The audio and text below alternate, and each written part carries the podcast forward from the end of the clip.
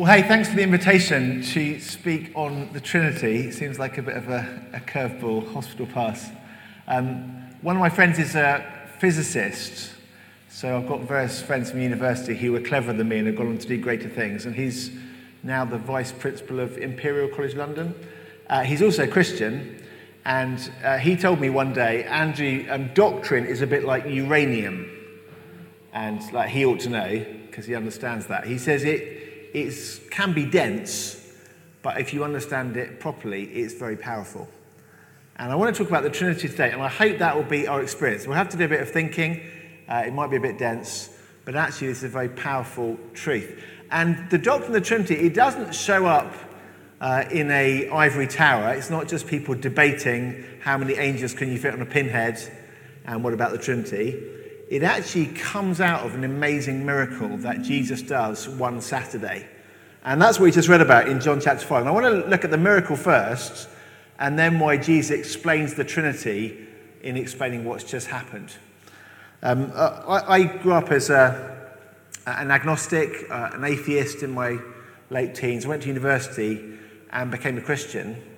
And one of the things I'd never realized really about Jesus was that this is all based in history. I know you know that because it's obvious. I'd never figured that out. I thought it was all about just religious ideas. You know, if you wanted to do theology at university, uh, then maybe you come up with these kind of things. I never realized it all started with people who met Jesus one Saturday when something incredible happened. So let's look again at chapter 5. One, sometime later, Jesus went to Jerusalem, the capital city for one of the Jewish festivals. Now, there is in Jerusalem, near the sheep gate, a pool which in Aramaic is called Bethesda, surrounded by five covered colonnades. Um, uh, one of the books I'd love to see written is going to have the title Egg on the Face. And this is going to be a book of all the times that people have sort of dismissed the Bible and laughed at it and said, oh, that can't be true. And then later on, they discover that it is true and they get egg on their face. So if anyone is a historian wants to write this, this should be one of the chapters, the pool at Bethesda. Because for, for many years, scholars said, oh, of course, this can't actually have existed. Um, a pool with five covered colonnades. I mean, one, we've never found this pool. The archaeologists don't know where it is. And secondly, there's no way the architecture of that time was into pentagons um, and five covered colonnades. I mean, they just didn't do that kind of uh, design. Maybe square, perhaps, and or maybe a hexagon, yes, but five, no. Anyway, um, egg on the face, because then a few years ago, some archaeologists were digging and they found a pool and it was near the sheep gate and it had um, five colonnades and they were not in the shape of a pentagon, they were in the shape of a letter H, a capital letter H. So there's sort of two pools with a bounds on each side and across the middle. And they found it because uh, this is a real place and next to this real place, verse 3, a great number of disabled people used to lie the blind, the lame, and the paralyzed. One guy who'd been there as an invalid for 38 years. Um, I'm now 48 years old, so, and some of you are younger than that. So, uh, this is a very long time to be paralyzed. Uh, this is uh, before electric wheelchairs. This is before uh, uh, government benefits to help you with your. So, what does he do? He just lies next to this pool, hoping for a miracle. And so does a lot of other people. It's like a sort of hospital, uh, it's a kind of charity place, but with this superstition in it. So, look at verse 7. Uh, Jesus says, Do you want to get well? Verse 7 Sir, the man replied, I've got no one to help me into the pool when the water is stirred. When I'm trying to get in, someone else goes down ahead of me. Um, superstition can be really cruel. Things people believe in the name of religion, and they set their hopes on them, and then they just let them down. And here's a particularly cruel superstition. The idea was, the legend was, that if the water stirred up somehow, I, am always thinking the baths in, in the baths in Bath. You know, if you go to the Roman baths, it's like a I guess that also doesn't have pentagonal geometry, but think of a pool and people lying around the outside of it, and then it stirs for some reason, you know, some geothermal thing or some wind just moves the water on the surface. And the superstition is the first one in gets healed. Now, it's just a grotesque image. Imagine a whole load of people who are all paralyzed in a race. It's like a kind of macabre, cruel version of the Paralympics. And there, there's a little wind or something, there's a little stirring, and then everyone rushes, dragging themselves, I guess, to the water's edge. And this man's never the first one in.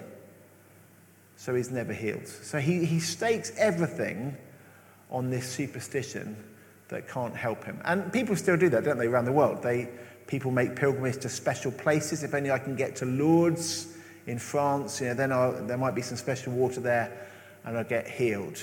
If only I can go to Mecca, if you're Muslim, uh, maybe that there, there I'll have some special experience and God will help me.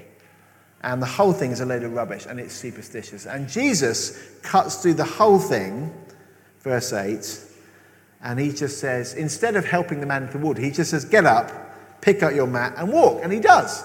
So it's pretty amazing. And by the way, this is quite a difficult miracle to fake because I'm sure people do fake miracles. And there's a whole industry, isn't there, of, of dodgy preachers. And we, we read about one recently in Africa who was exploiting loads of people. Maybe you read about it in the news. These sort of mega churches where they have healings where, you know, I slip one of you 50 quid and say, Do you mind hobbling into Grace Church Bath? And then I'll do a healing and then you dance out. And everyone will be really amazed. They'll all give me a massive amount of money afterwards, and then I'll split the difference with you. And say, okay, fine. So we could set up a miracle like that. We could do a fake miracle. You can't really fake a miracle like this, though, can you? 38 years. This isn't somebody met outside that you slipped 50 quid to. Like, excuse me, do you mind pretending to be paralyzed for like your entire life? And then in 38 years' time, I'll come along and heal you. And of course, everyone knows this guy, don't they? So uh, he's going to be a, a, common figure. Isn't that the guy by the pool? Isn't that the guy he, who used to beg? And now here he goes along walking with his mat. It's an amazing miracle in front of eyewitnesses at a verifiable archaeological place. But the problem is that Jesus does it on the wrong day of the week. He does it on a Saturday. Now, as we hear it, we think, you know, that surely the salient points about this event are an incredible miracle's taken place. I mean, like, even if you could give somebody some sort of operation on their faulty joint or something, it would take weeks and weeks, months and months of physio just for the muscles to grow back. But Jesus says, get up. And off he goes on a Saturday. Because the Jewish teachers know that the Old Testament says in the Ten Commandments that you're not allowed to do any work on a Saturday. Um, six days you should labor and do all your work, but the seventh day is a Sabbath to the Lord our God. On it you shall not do any work. So they know about the Ten Commandments, and unfortunately, they, they interpret the Ten Commandments in a pretty sort of crazily strict way. And actually, some Jewish people still, still do this. So um, I've been on Israel a couple of times before the current troubles, and if you're a very, very strict uh, Jewish hotel, uh, you don't have um, light switches on Saturdays because turning on the light might count as working. Or you're not allowed to carry something that's above your shoulder because that's, that's working. And they got this kind of ultra strict view here, these Pharisees. This man walking along, carrying his mat, that's working. And you think, give the guy a break. He's been paralyzed for 38 years. This is literally the first walk he's ever been on and all you're worried about is the fact that he shouldn't be doing it according to your ultra strict interpretation of the Old Testament. Give the guy a break. And so Jesus um, gets involved in it, verse 16. Because Jesus was doing these things on the Sabbath, on a Saturday, the Jewish leaders began to persecute him. In his defense, Jesus said, and I want you just to think for a minute what defense could Jesus give for doing this on a Saturday? And there's actually a whole load of options. And in some of the other episodes in Jesus' life, he gives some of these other answers. So one of the answers is um, don't be ridiculous, I'm not working. You know, all I did was say to the guy, get up. It was, it's not, I didn't exactly break out in a sweat. He could say that, you know, don't have such an absurd interpretation of what it means to work. Or he could say, as he says elsewhere, don't, don't you realize that God's law isn't meant to be a straitjacket, it's meant to be a blessing? Um, it, it, the Sabbath was made for man, not man for the Sabbath. Stop interpreting it in a way that sort of hinders people. A day off is meant to be God's blessing to you, not a sort of strict rule to beat yourself up with. He could say that. Or he could say, as he says elsewhere, you're hypocrites because when your animal gets in trouble on a Saturday, you help it on a Saturday. If you've got an ox or a donkey and it falls into a ditch, you don't wait till Sunday to get it out the ditch, you get it out the ditch on, on Saturday. Have you got, I don't know if you've got any vets in this, in this church. We've got a vet in our church. And I asked him, Gerald, do you work on Saturday? Yes, I do. The veterinary surgery, just like the hospital, is open on a Saturday. And Jesus, hypocrites, you help animals out. Why can't you help a human being out? So there's a whole load of different answers he could give. But here in John chapter 5, Jesus gives the most controversial possible answer. Just have a look. Jesus, how come you're doing it on a Saturday? Verse 17. In his defense, Jesus says, My Father works on Saturday, and so do I. He's saying, you know, God, God works on. Have you noticed on Saturday that the world keeps spinning? just as well. I've got a friend, he's another friend, he's a physicist, and I actually asked him once what would happen if the world did stop spinning. Apparently, all the oceans would immediately go to the North and South Pole. Um, anyway, uh, but the world keeps spinning on Saturdays. Gravity keeps working on Saturday. The sun keeps shining. God doesn't take Saturdays off. And so Jesus says, so, therefore I don't. Now, just think about this for a moment. There, there'll be certain rules in Bath, I guess, that are for particularly important people. When I was at university, there was a particular bit of grass that only the head of the college was allowed to walk on. I don't know why, but it was like the master's garden, keep off the grass. Imagine if you walked on the grass as an undergraduate and you get stopped by the um, university um, staff.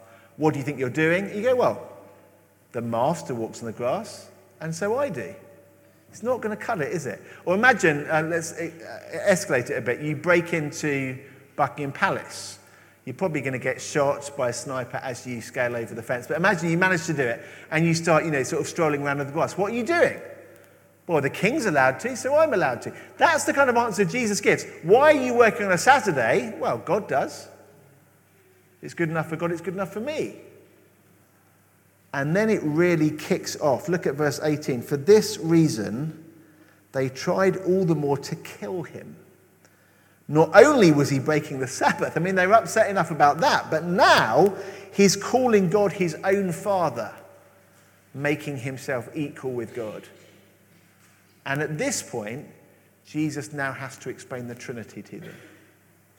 You see, because they, they've kind of half understood him. They, they've seen him doing something that, frankly, only God can do. None of you, even if you're studying medicine, can walk into the orthopedic ward and just tell somebody, get up, and they walk out. And only God can do this. And Jesus said, Well, I, am allowed to work on Saturday just like God is. And they, they've misheard him. Because they think, Jesus, it sounds to us like you are setting yourself up as a rival to God. And that's blasphemy. There's only one God, uh, and you can't be another God. Are you trying to say that you're God's competitor? You sort of challenging God, saying, I, I can, whatever God can do, I can do. And Jesus, ah, I need to explain to you the Trinity. And just look at verse 19. I'm going to explain this. So, verse 19 Jesus gave them this answer. What's the question? It's not really a question, is it? It's, we want to kill you. Okay, let me give you this answer. the answer is, very truly I say to you, the Son can do nothing by himself. He can only do what he sees his Father doing. Because whatever the Father does, the Son also does. For the Father loves the Son and shows him all he does. Yes, and he'll show him even greater things than this, so that you'll be amazed. So I want to unpack this a bit more slowly. There's two things Jesus says. Firstly, um, I'm not independent of God because I only do the things that my father does. So I'm not, I'm not sort of setting off on my own. Not, it's not like I'm the inheritor of the family business and I've decided to do things a bit differently. You know, so my, my dad used to run the shop in this very traditional way, but now I'm going to bring in AI technology or something. It's not, it's not like I've got my own ideas about how I'll do it. He says, no, no, I respect my father so much that I do exactly what he does.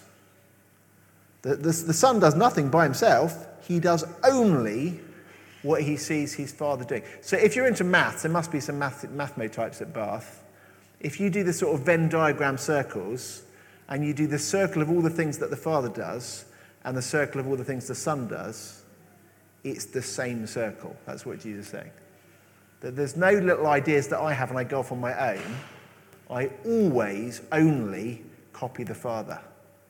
And you think, okay, well, that, that's fair enough, but isn't that quite annoying? Like having a, a son going around copying everything that you do. It's like a sort of mini me thing. And sometimes you see it and it's quite cute, isn't it, when a little child dresses the same way as their daddy.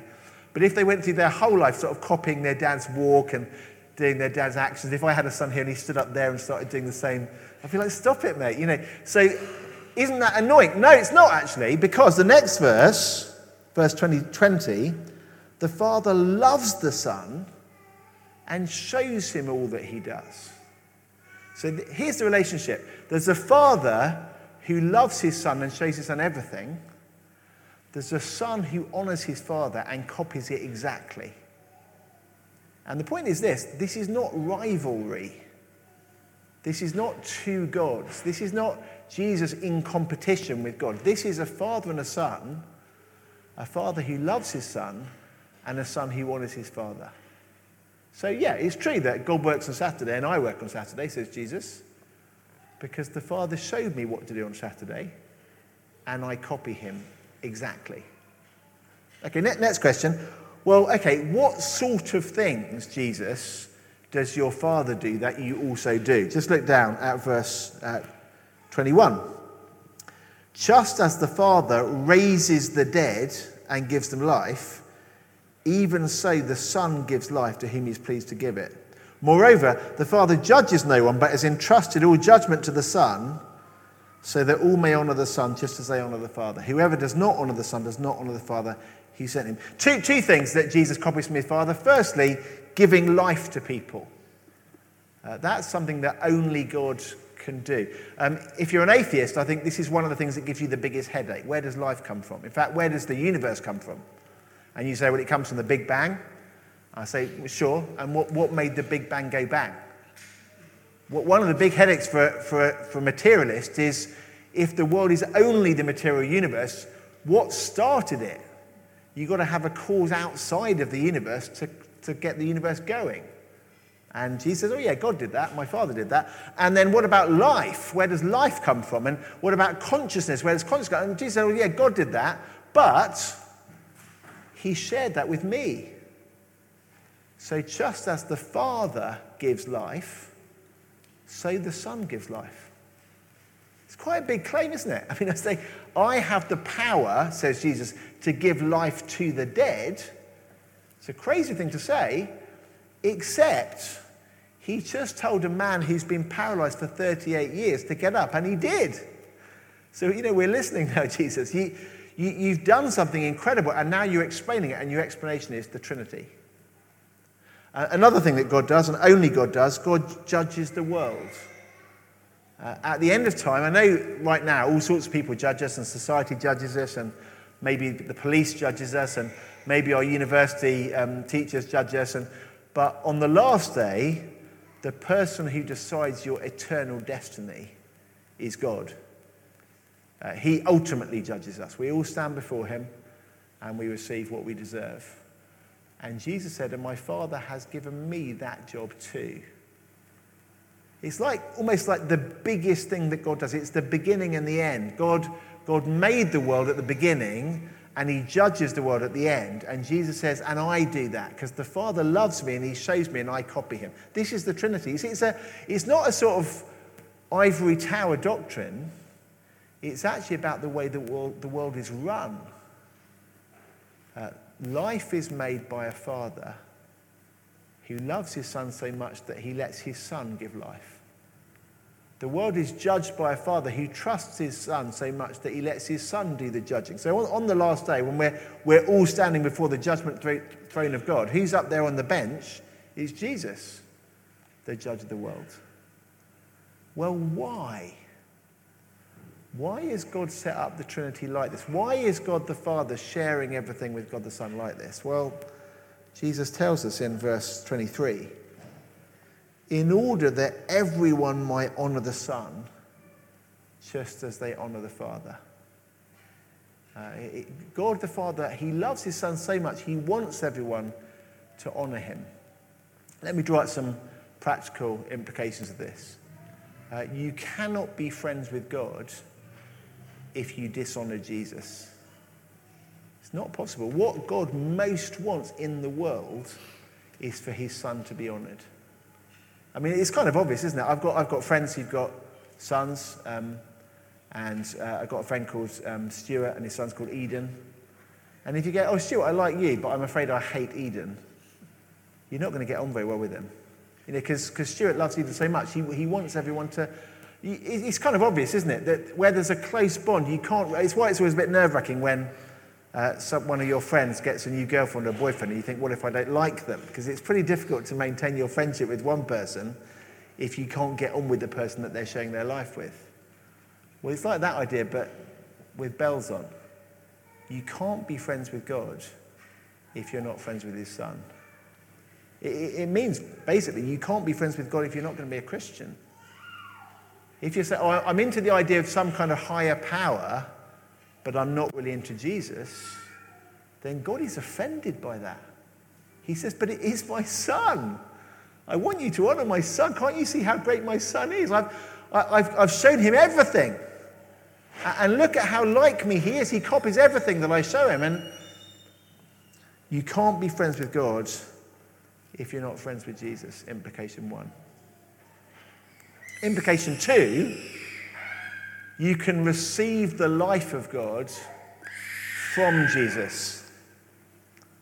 Verse 24 the two things that Jesus does He gives life and He judges the world. Verse 24 Very truly I say to you, whoever hears my words and believes him who sent me, believes my Father, has eternal life and will not be judged, but has crossed over from death to life. I think this is one of the most amazing promises in the whole of the Bible, actually. Because, because here's the thing judgment day is in the future. It's at the end of time, it's the end of your life, the end of my life. One day, all of humanity will stand before God. And you might think, I wonder what will be the outcome of that day. Um, I had a friend who had a, a, court case coming up, a very stressful thing. Um, she um, basically killed somebody while she was behind the wheel of a car because she lost concentration and she swerved over the lanes and somebody died. And it, was, it wasn't deliberate, but it was terrifying. And then because of COVID, she had to wait just ages for a court date, and she didn't know what will happen to me. Will I go to prison? Will I, you know, it's just it's awful having that hanging over you. Even worse, having the final judgment day hanging over you. What will be the outcome on that final day? And Jesus said, Well, let me tell you, God has given me the job of doing the judgment on that day. And I'm going to give you the opportunity to have the decision made now. You can bring the verdicts into now. You can have the judgment day now, a little mini one. And it goes like this If you hear my words and you believe my Father who sent me, then you have eternal life and you don't have to go to judgment. Now, Jesus can only say that because of the Trinity. If, if I told you, oh, don't worry, I'll let you off everything wrong that you've done and you can go to heaven, you go, thanks, who are you? some bloke from Greenwich who lives on the zero degree longitude line, whatever that is. Cheers. I mean, this doesn't have any weight to it, does it? But if I say, I am the Son of the Father, and God the Father has given to me all of the responsibility to judge the world, just as He gave me all of the power to give people life, by which, by the way, if you want some evidence, look at what happened to this Blake who's been paralyzed for 38 years. It's got weight now, hasn't it? Because of the Trinity, Jesus says, if you deal with me, you're dealing with my Father. And he has given me authority to make this offer to you. If anyone hears my words and believes him he sent me, he has eternal life, will not be judged, but has crossed over from death to life. Not two gods, not Jesus as a rival to his Father, but a son who the Father is proud of who he holds up, who he's given authority to make this incredible offer and backed it up with an amazing miracle that happened one Saturday next to a pool that people didn't used to think existed until they found it and got egg on the face. That gives this real facts behind it. And it's an offer that Jesus is making to you today. If you hear his words and believe the one who sent him, you have eternal life. You won't be judged. You've crossed over from death to life. Thank you so much for listening. I'm going to stop. I think we've got questions or something in a minute. I'm going to pray and then we'll see what happens next. Father, thank you so much for your son who you love. Uh, Father, thank you that you share with him everything that you do and that he wants to honor you so much that he copies exactly everything that you show him. And we thank you, Lord, that within the Trinity you shared with your Son the work of giving life to the dead, and you've given him the responsibility of judging the world in order that we might honor him. And Father, we thank you for this incredible offer that you are making today, or that Jesus is making today on your behalf. That if we listen to him and trust him, we can escape the judgment and receive eternal life. And thank you, Lord, this isn't just a, a wishful thinking kind of stuff, but it comes from the guy who proved it by miracle after miracle. Lord, we praise you for your son.